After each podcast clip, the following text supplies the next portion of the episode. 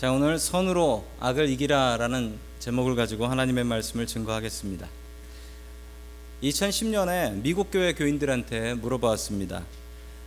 40년 아, 안에 2010년에 그러니까 물어봤으니까 40년이면 2050년까지 예수님께서 오실 것 같나 안 오실 것 같나 이런 서베이를 했습니다.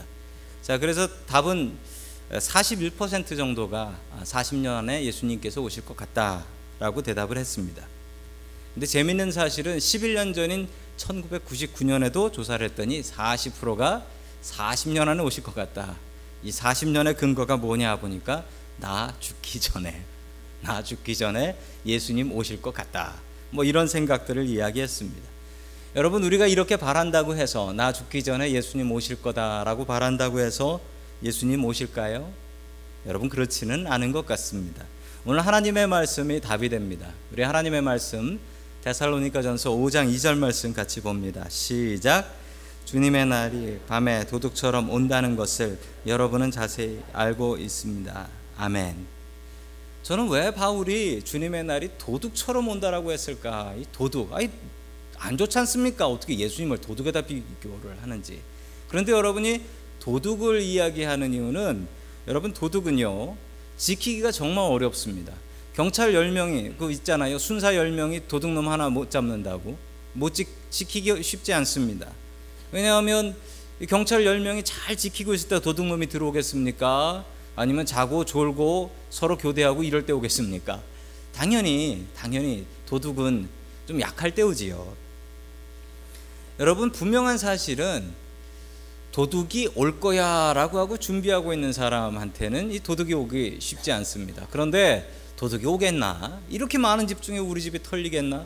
이런 생각하는 집은 털리게 되더라는 거죠. 주님께서 언제 오실지는 분명히 모릅니다. 그렇지만 이 이야기를 보면 언제쯤 오실까 대략 짐작 가는 건 우리의 믿음이 약해질 때, 우리가 시험 들 때 아마 그때가 아닐까, 그때가 도둑처럼 오는 것 아닐까 생각합니다. 여러분 우리의 믿음 굳건히 하여서 주님께서 오실 때 부끄러움 당하지 않는 저와 여러분들 될 수 있기를 주님의 이름으로 간절히 축원합니다. 아멘. 첫 번째 하나님께서 우리에게 주시는 말씀은 서로 화목하라라는 말씀입니다. 서로 화목하라. 주님께서 오실 날을 준비하는 방법이 무엇일까요? 여러분 언제 주님께서 오신다라는 날을 알았다고 하면 어떻게 준비하시겠습니까? 여러분 같으면 아마 그때부터는 교회 빠지시는 분이 안 계실 겁니다. 뭐 한 달 뒤에 주님 오신다 그러면 어, 교회 빠지지 않고 오히려 더 열심히 교회가 꽉 차고차고 넘칠 거라는 생각이 듭니다. 여러분 바울이 이야기하는 종말을 준비하는 방법은 우리가 생각하는 것과 조금 다릅니다. 종말이 오면 세상 삶 포기하고 회사도 나가던 회사 안 나가고 산으로 가고 기도원으로 가고 이래야, 이래야지 종말을 준비하는 것이냐? 여러분 그렇지 않습니다. 바울이 이야기하는 종말을 준비하는 방법은 너무나 평범합니다. 그 첫 번째 방법은 서로 화목하라. 이게 첫 번째 방법이에요. 우리 다 함께 데살로니가 전서 5장 13절을 같이 읽습니다. 시작. 그들이 하는 일을 생각 사람으로 지니 존경하. 여러분은 서로 화목하게 지내십시오. 아멘. 자, 서로 화목하게 지내라고 합니다. 옆에 계신 분들하고 이렇게 인사하겠습니다. 화목하게 지냅시다.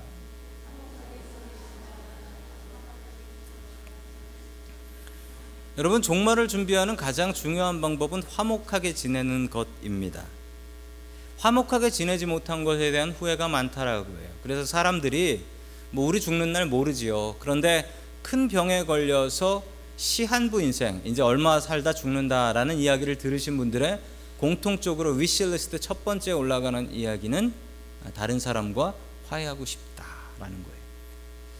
나랑 원수 관계였던 나랑 좋지 않은 관계였던 그 사람을 만나서 화해하고 싶다.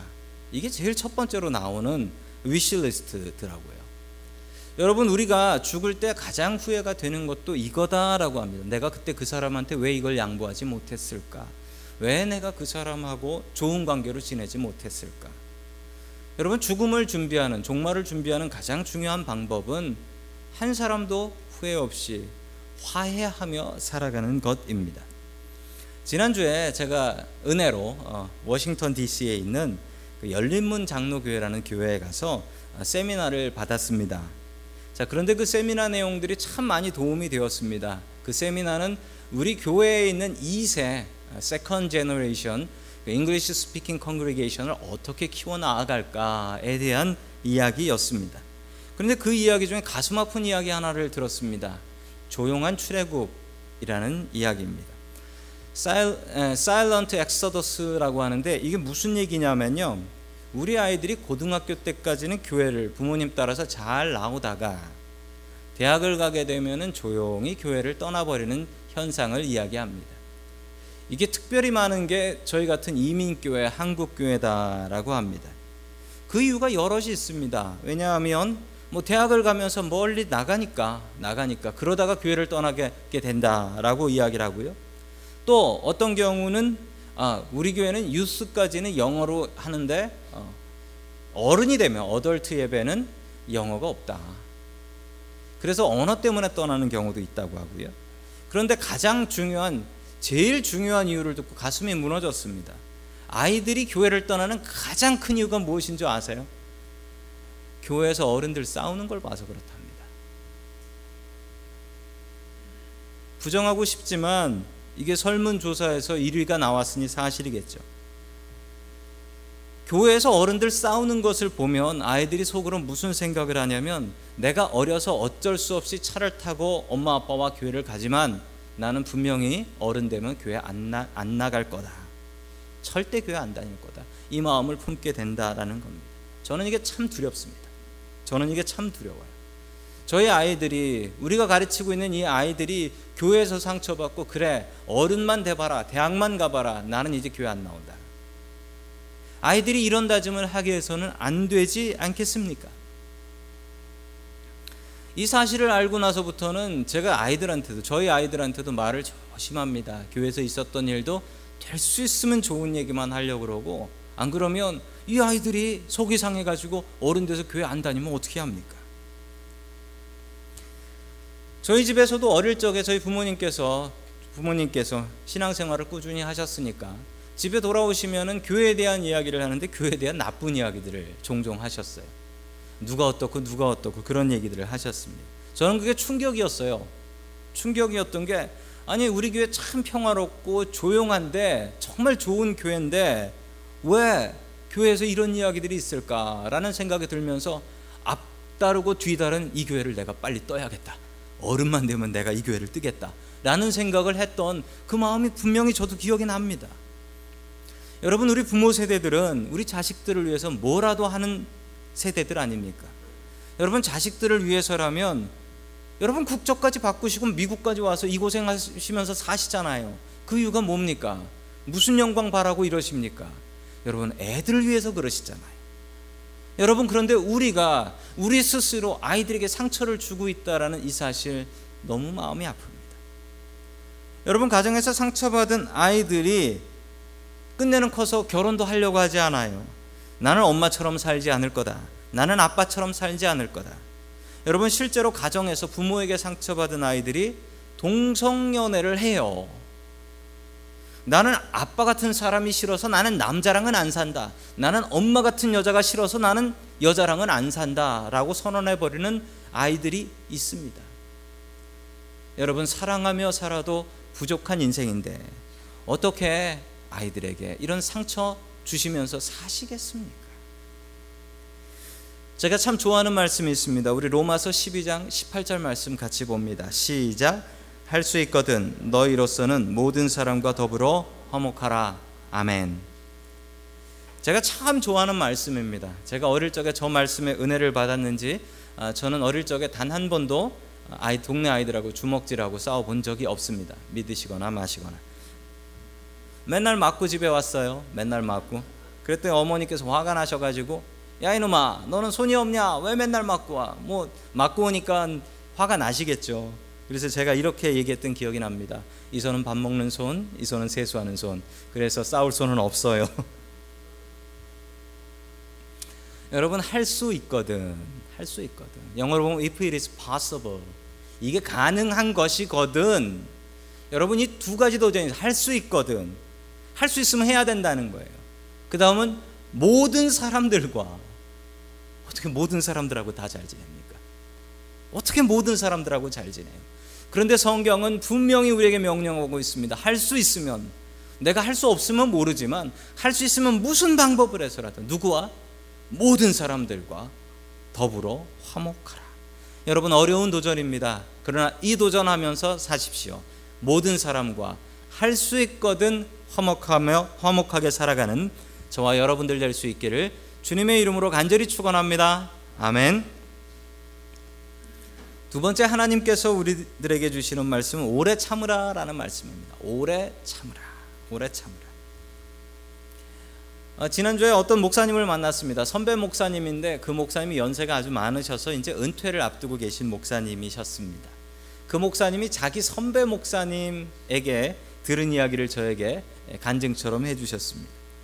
어떤 목사님이 계셨는데 그 목사님이 곱추세요. 허리가 이제 굽으신 곱추십니다. 여러분 상상해 보십시오. 담임 목사님이 곱추예요. 허리가 굽었으면 설교하실 때도 이렇게 허리 굽어가지고 이렇게 설교하시고 그리고 신방 다니실 때도 그러시고 뭐 악수하실 때도 당연히 그러실 테고요.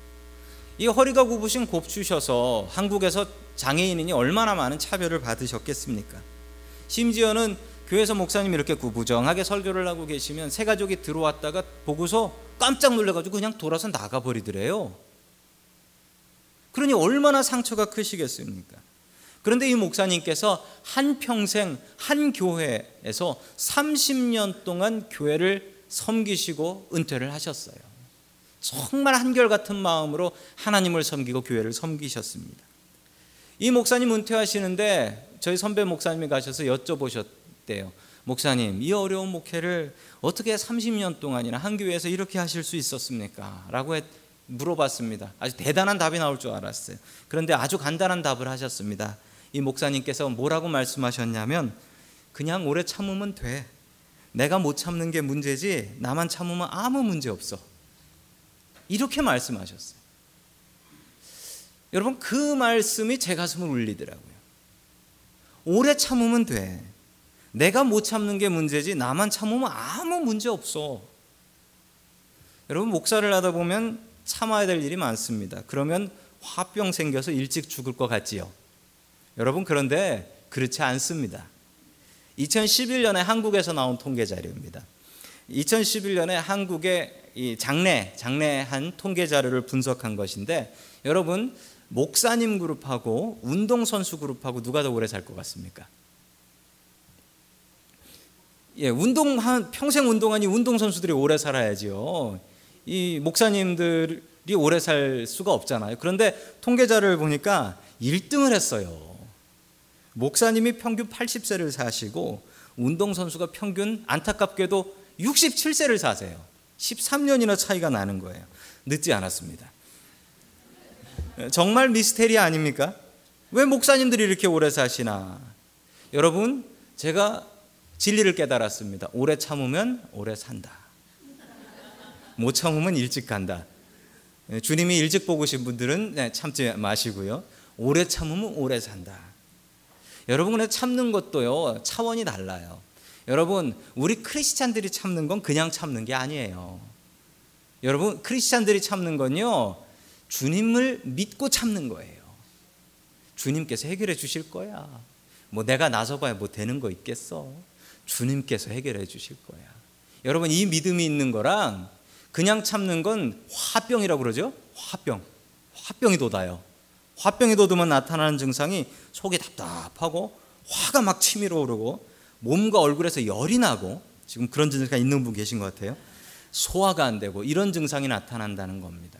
여러분 그러나 성경이 말하는 이 오래 참음은 그냥 참는 게 아니고 여러분 오히려 적극적으로 하나님 의지하는 거예요. 하나님 해결해 주세요. 여러분 그러면 하나님께서 해결해 주십니다. 여러분 어, 데살로니가 전서 5장 14절의 말씀을 같이 봅니다. 시작. 형제자매 여러분, 여러분에게 권고합니다. 무질서하게 사는 사람을 훈계, 마음이 약한 사람을 격려하고 힘이 없는 사람을 도와주고 모든 사람에게 오래 참으십시오. 아멘. 여러분 그냥 참으라고 하지 않습니다. 여러분 우리가 참는 건 그래 내가 참는 게 이기는 거다. 참자 참자. 이건 화병 나는 참는 거고요. 성경이 말하는 참는 건 다릅니다. 성경이 말하는 참음은 뭐냐면 무질서하게 하는 사람을 어떻게 하라고요? 훈계하라고. 이게 참는 겁니까? 여러분 생각하시 이게 참는 겁니까? 이거 참는 거 아니지요. 근데 성경이 이야기하는 참는 건 이거예요. 못된 짓 하고 잘못된 길을 가서 죽을 사람 있으면 그 사람한테 가서 당신 그러면 안 돼. 그럼 죽어. 그럼 큰일 나. 라고 사랑으로 얘기해 주는 게 참는 거래요. 또한 두 번째 참는 것은 참기 위해서 무엇을 해야 되냐면 마음이 약한 사람, 마음이 약한 사람이 있어요. 이 사람 마음이 약해가지고 도무지 아무것도 못해, 아무것도 못해, 할 수 있으면서도 못해. 그런 사람이 있으면 가서 격려해 주라는 거예요. 여러분 이게 참는 겁니까? 보통 참는 건 마음이 약해서 못 내버려둬 저 사람 원래 그런 사람이야. 이게 아니라는 거예요. 참는 게 마음이 약한 사람이 있으면 격려해 주고 또 어떤 사람 힘이 없, 이 사람은 힘이 없어. 이건 무질서하게 할 힘도 없고 마음도 마음도 약한데 힘도 없어. 아무것도 못 해. 답이 없는 사람이에요. 그럼 어떻게 하라고요? 무작정 도와주래요. 무작정 도와주래요. 이게 참는 겁니까? 여러분 그리고서 맨 마지막 엔딩 끝이 뭐예요? 모든 사람에게 오래 참으십시오. 저는 이게 도돌이표로 느껴졌어요. 이렇게 하다가 안 되면 에이그 포기다 못쓸 사람 이게 아니고 도돌이표. 다시 앞으로 가. 무질서하게 사람 다시 훈계하고 마음 약한 사람 격려하고 힘없는 사람 다시 도와줘. 그래도 안 돼? 그럼 오래 참고 다시 돌아가. 여러분 이걸 하라는 겁니다. 이걸 하라는 거예요. 여러분 주님께서 우리를 참아 주셨어요. 70번씩 7번 이상 참아 주셨어요. 여러분 그러면 우리도 참고 살아야죠. 2010년에 올해 부부상을 받으신 이상택 장로님, 황영희 권사님이 계세요. 한국에서 부부의 날 뽑은 어, 모범적인 부부입니다. 연세가 많으신 분인데 내외간의 의사 선생님이시고 병원 원장님이세요. 그리고 독실한 크리스찬이에요. Devoted Christian이세요. 자, 이 두 분이 행복한 부부로 사는 비결을 물어봤더니 두 가지를 얘기하셨어요. 첫 번째, 오래 참, 오래 참음, 오래 참습니다. 주님께서 나 같은 죄인도 참아주셨는데 내가 누구를 못 참겠느냐. 부부간에 정말 오래 참았대. 두 번째, 역지사지, 역지사지. 다른 사람 입장으로 생각해 보는 거잖아요. 영어로는 더 느낌이 옵니다. 다른 사람의 신발에 발을 넣어보는 것. 이게 역지사지예요. 다른 사람 신발 신어보면 어떻습니까? 안 맞죠? 그러면 그 사람 마음을 생각하겠죠. 발 크구나, 발 작구나. 이랬더니 행복하게 살았다라는 거예요. 여러분이 두 가지 명심하십시오. 오래 참기, 그리고 역지사지. 40년을 같이 산 부부가 황혼 이혼이라고 하죠. 나이, 나이 들어서, 나이 들어서 이혼을 하려고 법원에 갔습니다. 법원에 갔어요. 예, 판사가 조정을 하려고 어저스먼이라고 하죠. 조정을 하려고 만났습니다. 따로 만났어요. 판사가 아내를 만났습니다. 왜 이혼하려고 하세요? 연세도 많으신데 애들 생각해서라도 사셔야지요. 그랬더니 뭐가 섭섭한지 아내가 이야기를 시작하는데 남편이 저녁 때 통닭을 사오면요. 이 사람은 날개 쭉질 뚝 떼가지고 나를 먼저 줘요. 내가 날개를 얼마나 싫어하는데. 나는 닭 다리 좋아한단 말입니다. 이 영감이 나한테 항상 그래요. 나를 생각하는 법이 없어요. 아, 그러세요? 이 판사가 남편분을 만났습니다. 남편분한테 얘기했습니다. 할아버지, 할아버지는 뭐가 그렇게 뭐가 그렇게 섭섭하세요? 라고 했더니 이분이 이 얘기를 해요. 나는 힘들게 일하고서 집사람 닭 좋아하니까 닭을 사가요, 저녁 때. 닭을 사가가지고 나는 날개가 너무 좋아. 그래서 날개 이거 귀한 거 이거 내가 먹기도 아까워 집에서 수고한 아내한테 뚝 띄워 줬어요. 그러면 아내가 화를 내면서 내가 제일 싫어하는 닭 다리를 줘요. 도무지 못 살겠어요. 그 판사가 이건 화해시킬 수 있다. 둘 불러가지고 그 얘기를 서로 얘기하니까 서로 눈물을 흘리면서 회개하더래요. 눈물을 흘리면서 미안해 잘못했어. 내가 그 마음을 몰랐네. 여러분 대화하면서 살아야 됩니다. 그리고 오래 참고 남의 입장도 생각한다면 아 이런 거 어떻게 그냥 넘어갈 수 있는 거지요. 여러분 천국에 들어갈 수 있는 사람은 오래 참는 사람입니다. 여러분 참는 건 누구나 해요. 안 참고 사는 사람 어디 있어요? 그런데 성경이 이야기하는 건 참는 게 아니고요. 실패 없는 오래 참음. 오래 참음. 여러분 오래 참아야 오래 삽니다. 천국을 바라보며 주님께서 해결해 주실 거 바라보며 오래 참고 살아가는 저와 여러분들 될 수 있기를 주님의 이름으로 간절히 축원합니다. 아멘. 마지막 세 번째로 하나님께서 우리에게 주시는 말씀은 악으로 갚지 말라라는 것입니다. 악을 악으로 사람이 악이 바친다라고 하죠. 악한 일을 보면 악이 바쳐요. 그러면 악이 바쳐 가지고 그 악으로 악을 갚으려고 합니다. 억울해서 분해서. 그런데 성경은 그러지 말라라고 이야기를 합니다. 우리 15절 말씀 계속해서 같이 봅니다. 시작. 아무도 악으로 악을 갚지 말고 도리어 서로에게 모든 사람에게 항상 좋은 일을 하려고 애쓰십시오. 아멘. 여러분 기독교인들은 복수하지 않습니다. 왜 복수하면 안 되냐면 첫 번째는 복수가 끝이 아니기 때문입니다. 여러분 복수하면 또 다른 복수의 시작인 거죠. 리벤지가 솔루션은 아닌 거예요. 내가 복수를 한다고 해도 그 복수로 끝이 나지 않습니다. 분명히 그거에 관련된 사람들이 또 나한테 복수를 해요. 2012년에 있었던 일입니다. 폴란드에서 있었던 일인데 어느 여자 치과 의사 34살 먹은 에나 메코비악이라는 분이 계셨는데 이분이 남자친구한테 차였습니다. 근데 이해가 안 돼요. 남자친구 나이가 43세나 되는데 9살이나 되는데 차였다라는 거예요. 다른 여자가 생겨서 너랑은 더 못 만나겠다라고 하면서 차버렸습니다. 그런데 이 남자친구가 이제 옛날 남자친구죠. 이빨이 아프고 아프기 시작하더래요. 그래가지고 어떻게 할까 하다가 옛날 여자친구에게 갔습니다. 옛날 여자친구가 치과 의사니까 아, 이빨이 아프다고 치료해 달라고 했는데 알았다고 치료해 주겠다고 오라고 했는데 입을 벌리고 누워 있는 것을 보는 순간 화가 너무 솟아올라가지고 참을 수가 없어서 오래 참지 못했던 거죠. 그 마취제를 맥시멈 놓고 이빨을 다 뽑아버렸어요. 이빨을 다. 이빨이 다 뽑혔어요. 그래서 치료하다가 잘못됐으니까 다른 병원 가보라고 이거 붕대 묶어가지고 보내버렸답니다. 이 남자는 이빨이 다 뽑혔으니 이빨 빠진 호랑이는 봤어도 이빨 빠진 남자친구는 처음 봤는데 어, 새 여자친구가 이빨 빠진 남자랑은 아, 사귈 수 없다고 차버렸답니다. 그리고 이 이빨을 뽑은 여자 치과 의사는 3년 동안 감옥에 가게 되었다. 예, 복수는 복수를 낳을 뿐입니다. 여러분 또한 우리가 복수하면서 살면 안 되는 두 번째 이유는 여러분 하나님 무서워서 그렇습니다. 하나님 때문에. 제가 어릴 적에 제 동생하고는 좀 많이 다퉜습니다. 뭐 동생하고 다투지 않은 사람 별로 없지요. 동생하고 다툴 때 제일 먼저 중요한 게 아버지 계신가를 봐야 됩니다. 왜냐하면 아버지가 보시면 가만 안 두니까. 너희들은 형제간에 그러면서 이제 목사님도 아니신데 불러다 놓고 설교를 막 그냥 설교를 그냥 하시기 때문에 아버지 계신가 보고 싸워야 돼요. 아버지 계신가. 아버지 무서워서 아버지 계실 때는 못 싸웠어요. 여러분 그런데 하나님 아버지 안 계신 데를 한번 찾아가서 싸워 보십시오. 못 싸우실 겁니다. 하나님이 보시는데 어떻게 싸웁니까? 하나님이 보시는데. 하나님이 안 보시는 데가 어디 있습니까? 여러분 또한 우리가 이 땅이 끝이 아니고 저 하늘을 바라보는 사람이라면 더 그렇습니다. 세상의 끝이 있고 주님께서 우리를 심판하실 것인데 그 심판대 앞에 섰을 때 너 복수했냐? 이 얘기 들으실 겁니까? 여러분 하나님 앞에서 얼마나 큰 책망을 받으실라고요. 여러분 하나님 공평하신 분이십니다. 우리가 이 땅에서 억울하고 분하다 할지라도 하나님 앞에 갔을 때는 우리가 우리 입으로 이렇게 얘기할 겁니다. 하나님 공평하십니다. 할 말 없습니다. 하나님 공평하십니다. 어찌 하나님 앞에 불공평하다는 말을 할 수가 있겠습니까? 하나님께서 다 갚아주십니다. 이 땅에서의 수고와 눈물 모두 다 하나님께서 갚아주실 것입니다. 내가 갚으려고 애써봐야 탈만 날 뿐입니다.